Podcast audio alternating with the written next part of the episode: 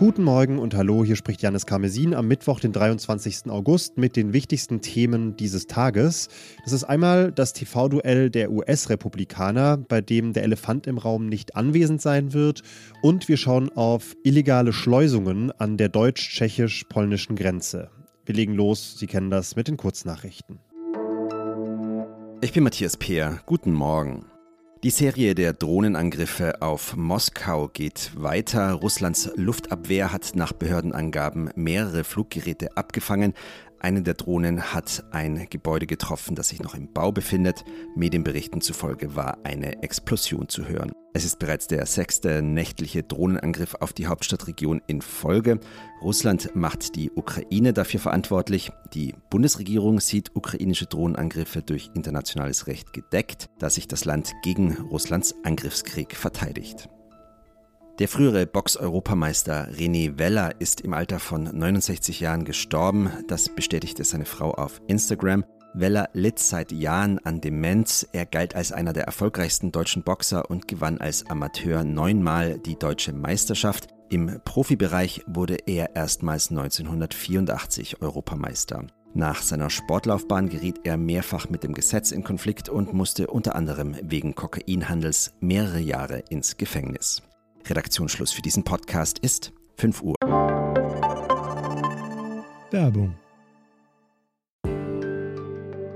Diese Woche in der Zeit?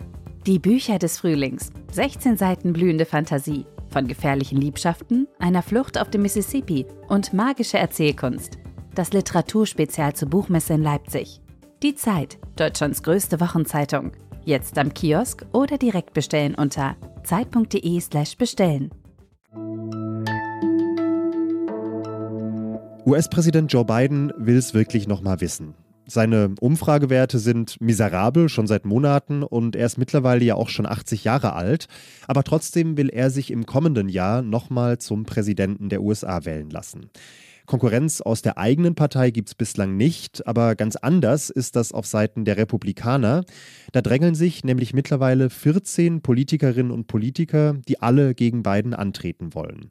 Und acht von ihnen treffen sich heute Abend zu einem ersten parteiinternen TV-Duell.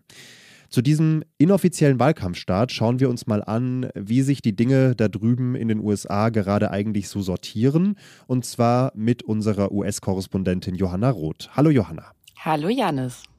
Der glasklare Favorit Donald Trump wird nicht an diesem TV-Duell heute Abend teilnehmen. Warum lässt sich denn ausgerechnet er, der ja immer die Bühne sucht, eigentlich diesen Termin entgehen? Also er will natürlich Aufmerksamkeit, aber Donald Trump möchte eben Aufmerksamkeit und eine Öffentlichkeit, die sich nur um ihn dreht und die er kontrollieren kann. Und das klappt natürlich nicht so gut, wenn er nicht der Einzige auf der Bühne ist, sondern eben andere, vermutlich alle, versuchen werden, ihn ja rhetorisch zu überbieten oder in manchen Fällen, das ist ja auch nicht ausgeschlossen, vielleicht auch tatsächlich Inhalte äh, dagegen zu setzen. Äh, und deshalb hat er eben lieber ein Exklusivinterview gemacht, das ist wohl schon aufgezeichnet und soll dann irgendwie ja gesendet werden, gestreamt werden, äh, ungefähr zur selben Zeit wie diese Debatte mit dem rechten Moderator Tucker Carlson. Bei dem kann Trump sich natürlich sicher sein, dass der ihn gut dastehen lässt, denn Carlson ist auf Trump inzwischen genauso angewiesen wie umgekehrt. Und dazu kommt ja vielleicht auch noch, dass er sich seiner Sache momentan recht sicher sein kann. Eine neue Umfrage des Senders CBS sieht Trump nämlich 46 Prozentpunkte vor dem nächsten Verfolger. Und das ist Ron DeSantis. Der war ja eigentlich mal fast gleich auf mit Trump. Wieso hat sich das denn so massiv verändert? Also diese Zeit, in der DeSantis mit Trump tatsächlich mithalten konnte, teilweise, das war ja kurz nach den Wahlen im vergangenen November, als er also seine Wiederwahl in Florida sehr hoch gewonnen hat.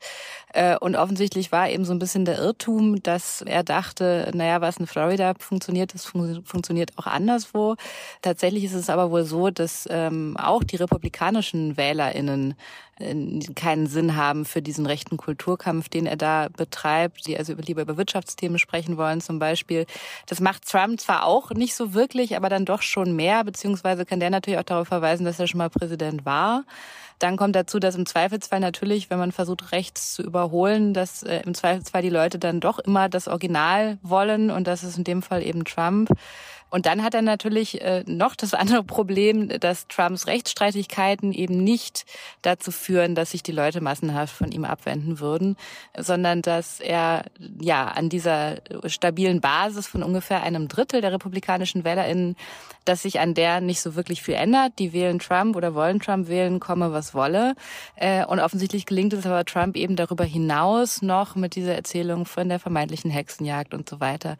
Dass also das sich alles auszahlt und eben noch mehr Leute als diese ohnehin sehr stabile Basis bei den Republikanern dann im Zweifelsfall jetzt sogar erst recht ihn wählt und vielleicht vorher sich noch hätte erwärmen können für DeSantis.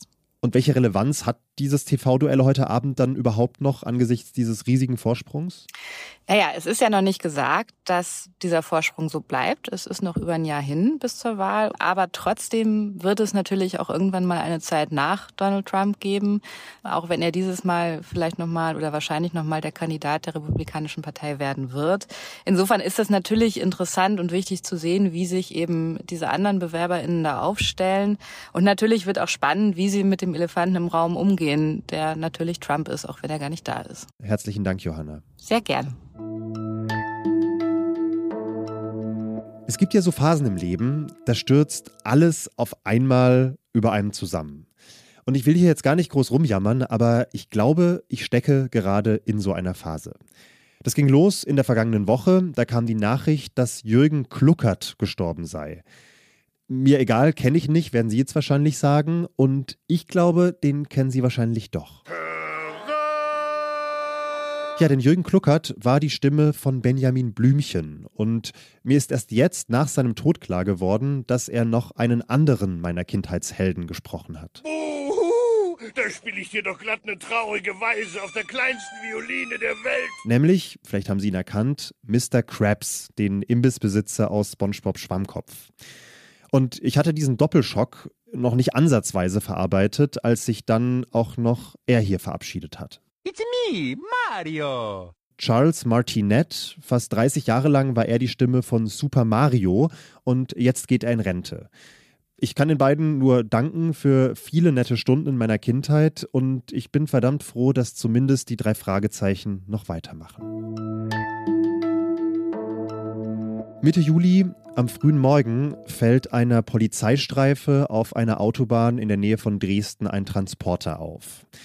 Als der Fahrer dieses Transporters die Polizei bemerkt, tritt er aufs Gas, rast los, eine Böschung hoch, der Transporter überschlägt sich und bleibt liegen.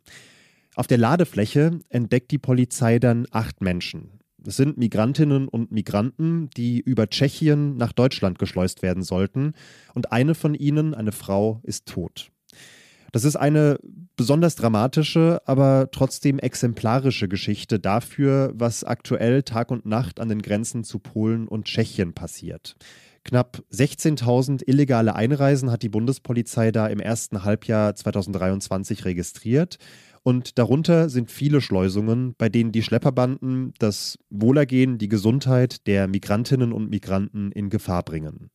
Dazu hat Doreen Reinhardt recherchiert. Sie ist Reporterin für Zeit Online in Dresden und ich habe sie am Telefon. Hallo Doreen. Hallo Janis. Gibt es denn eine Erklärung für diese Entwicklung, also für diese Zunahme der sehr gefährlichen Schleusungen in Deutschland? Zum einen ähm, ist es immer wieder zu beobachten gewesen in den letzten äh, Jahren, dass Schleusungen passieren, vor allem in den wärmeren Jahreszeiten, wo das Risiko noch ein bisschen geringer ist, man jetzt also nicht im Winter feststeckt auf diesen, auf diesen riskanten Routen, sondern im Sommer zum Beispiel Unterkünfte und Safehäuser an den Routen und, und Strecken genutzt werden können. Zum anderen beobachtet man immer wieder, dass offenbar auch politischer Druck äh, dahinter steckt. Also ein Startpunkt zum Beispiel der gerade auch wieder viel genutzten Ostroute ist eben zum Beispiel Weißrussland, wo der Diktator äh, Lukaschenko ja recht freizügig Visa vergibt und ähm, wo man vermuten muss, dass Migrationsbewegung auch als, als politisches Druckmittel genutzt wird. Also die Geflüchteten werden dann von Schleuserbanden über Weißrussland, Polen, ein Teil der Ukraine dann Richtung deutsche Grenze gebracht.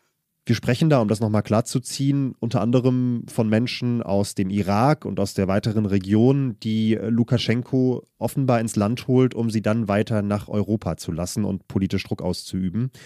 Was hat denn die Polizei herausgefunden über die Schleusernetzwerke, die sich ja, hinter diesen Aktionen verstecken? Mhm. Also ich habe mit Ermittlern gesprochen äh, hier in Dresden, die haben mir erzählt, wenn sie Schleusernetzwerke entdecken, gibt es da sehr vielschichtige Strukturen und die äh, finden die Ermittler auch in, in, ganz Deutschland oder in anderen europäischen Ländern. Das sind mitunter auch teilweise Geflüchtete, die dann wieder als Fahrer arbeiten, die eben äh, eine Schleusung, die ja teuer ist. Wenn man die nicht komplett äh, sofort bezahlen kann, wird man wohl teilweise unter Druck gesetzt und muss selbst als Fahrer arbeiten. Aber die zentralen Hinterleute, die finden sie wohl vor allem in, in der Türkei und in Weißrussland. Also ein Ermittler sagte mir, also viele Spuren führen uns immer wieder nach Minsk und Istanbul. Und welche Pläne aus der Politik gibt es, um diesem Problem Herr zu werden? Es gibt ja an der deutsch-österreichischen Grenze schon seit einigen Jahren immer wieder verlängerte Grenzkontrollen, also Binnengrenzkontrollen auch im Schengen-Raum.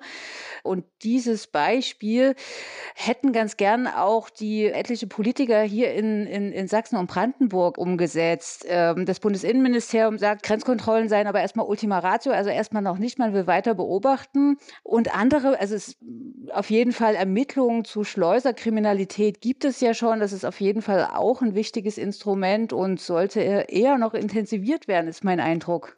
Danke, Doreen. Alles klar, danke. Und Ihnen vielen Dank fürs Zuhören. Das Update am Nachmittag erscheint wie gewohnt gegen 17 Uhr. Wir sind erreichbar unter wasjetzt.zeit.de und ich verabschiede Sie jetzt in den Tag. Ciao und bis bald.